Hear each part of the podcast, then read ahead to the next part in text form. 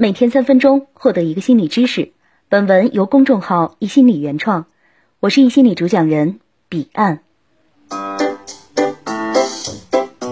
名字不仅是一个人的招牌，父母或多或少也会在起名的时候给予了自己的一份希望。你有没有发现，当你长大了，你的名字也很可能会反过来影响你的心理状态，暗示着你该有怎样的生活态度和生活方式。所以啊。咱们今天就来说一说名字中蕴含的心理学知识。有人会说，如果要问是人如其名还是名如其人，这可能是个非常烧脑的问题。姓名特指的是自己，是与自我联系最为密切的符号，因此具有很强的情感特征。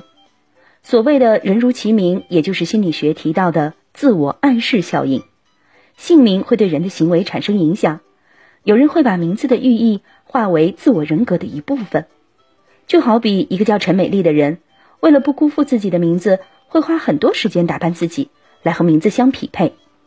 那么，名如其人，则是人对于自我的态度会投射到对姓名的评价上面。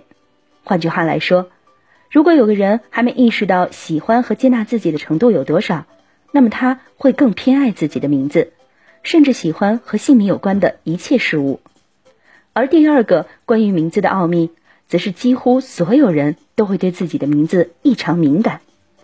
心理学上有个名词叫鸡尾酒会效应，在连电话铃声都听不到的嘈杂聚会上，如果此时有人提到你的名字，哪怕声音很小，你都一定能够觉察得到。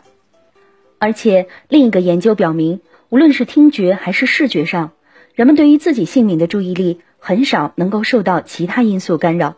就像要从一大堆名字里面找到自己，或者点名的时候，你总会最先找到或者听到自己的名字。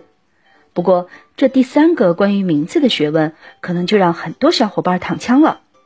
为什么记住自己的名字容易，记住别人名字就那么难呢？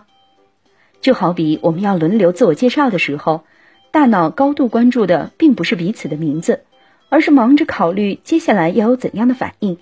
或者自己刚才的表现如何，所以基本上别人的名字只不过是在耳朵边经过了一下就走了，不占据你一点点的脑容量。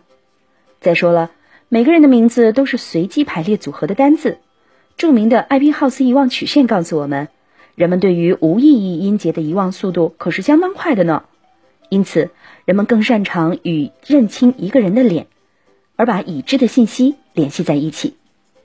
到了这里，我想大家也意识到有一个简单好记、有意义深远的名字是有多重要了吧？